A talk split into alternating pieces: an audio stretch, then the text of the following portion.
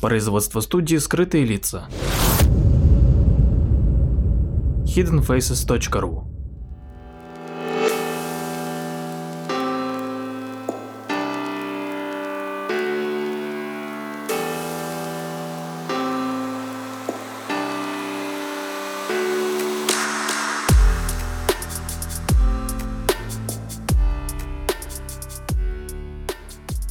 Здравствуйте, с вами Владимир Марковский и очередной выпуск передачи «Прожектор восприятия». Сегодня поговорим о различных изобретениях, но которые случились в спорте и которые привели к кардинальным переменам, не говоря уже, конечно, о новых рекордах.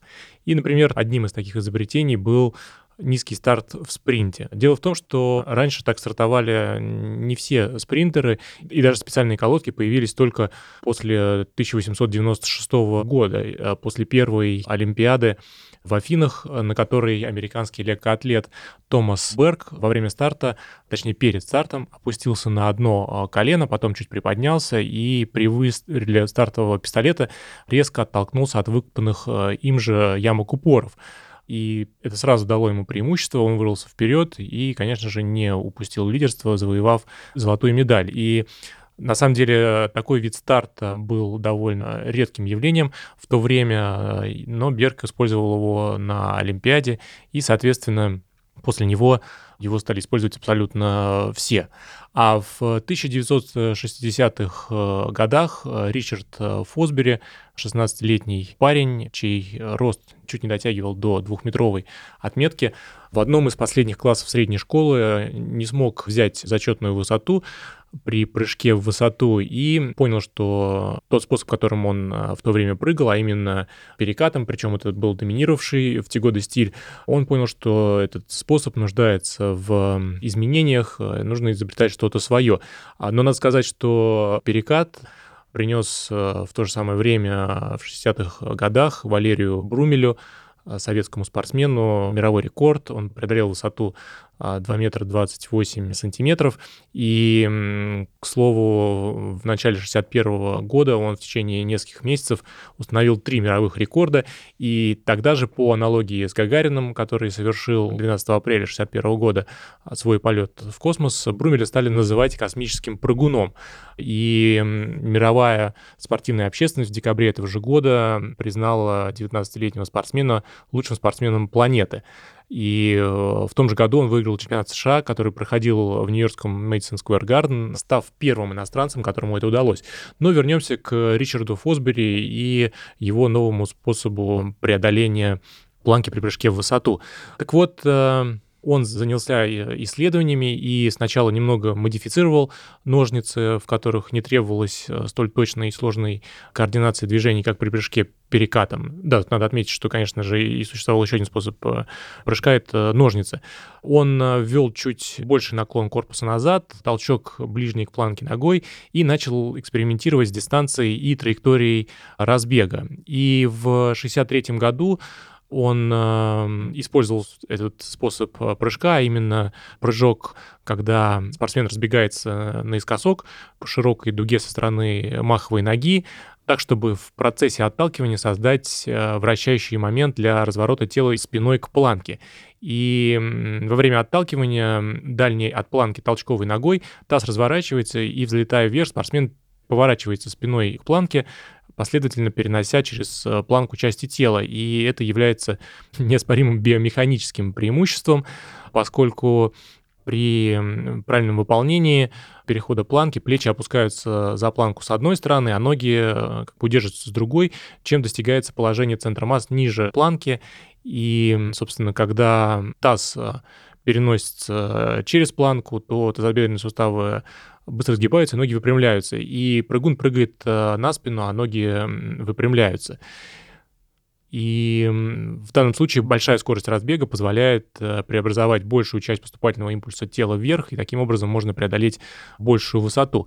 Так вот, до него никто так не прыгал, и никто такого способа не видел. А тренеры на соревнованиях сказали ему, чтобы он перестал дурачиться, а тренеры из других школ жаловались судьям, что такой способ прыжка, собственно, неприемлем, его нельзя использовать на соревнованиях. Некоторые называли его идиотом, а А один из журналистов сказал, что его способ похож на то, как рыба бьется о дно лодки, когда ее поймают.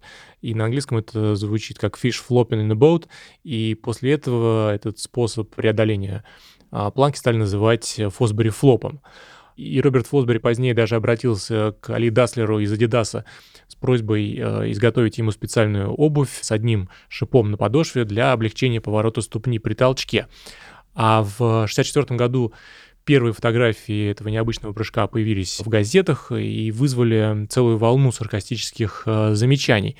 Но, конечно же, в использовании этого нового стиля Фосбери помогли и некоторые изменения, которые произошли с самой площадкой. Дело в том, что этот флоп был бы невозможен в период, когда спортсмены приземлялись в яму с песком.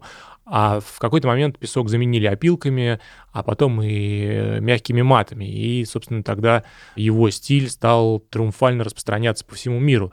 И, конечно же, толчок этому дало участие еще Фосбери в Олимпиаде 1968 года, которая состоялась в Мексике. И Фосбери вообще не считался фаворитом, и его новый стиль на трибунах вызывал недоумение в самом начале. Но когда он стал после первой же попытки преодолевать одну высоту за другой, то отношение, конечно же, кардинально поменялось, и планка 2,20 метра покорилась троим, а Фосбери, его соотечественнику Эду Карузерсу и советскому атлету Валентину Гаврилову.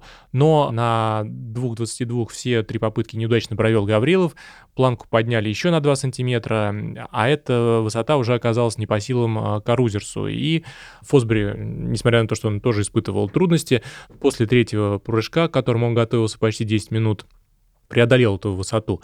И он попытался установить новый мировой рекорд 2,29 метра, но, к сожалению, потерпел неудачу.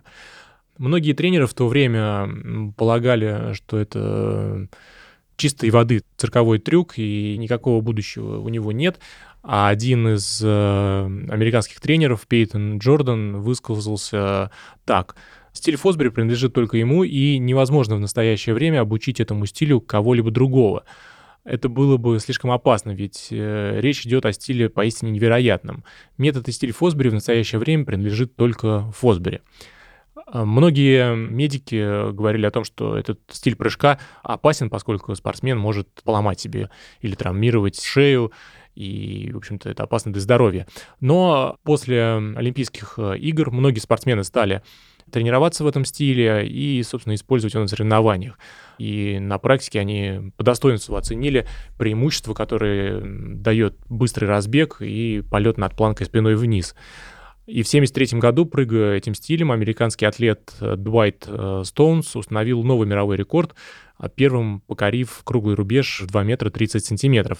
А на Олимпиаде в Москве, и, кстати, к слову, на Олимпиаде в Мюнхене в 1972 году 70% атлетов в данном виде спорта использовали фосбери-флоп.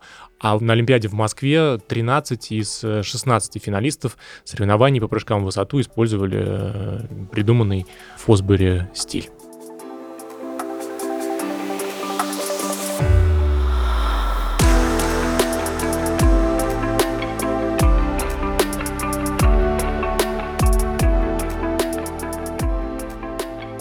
Ищите нас в социальных сетях и приложениях «Скрытые лица». Слушайте бесплатно на нашем сайте hiddenfaces.ru, а также в приложениях Яндекс.Музыка, подкасты от Apple и ВКонтакте.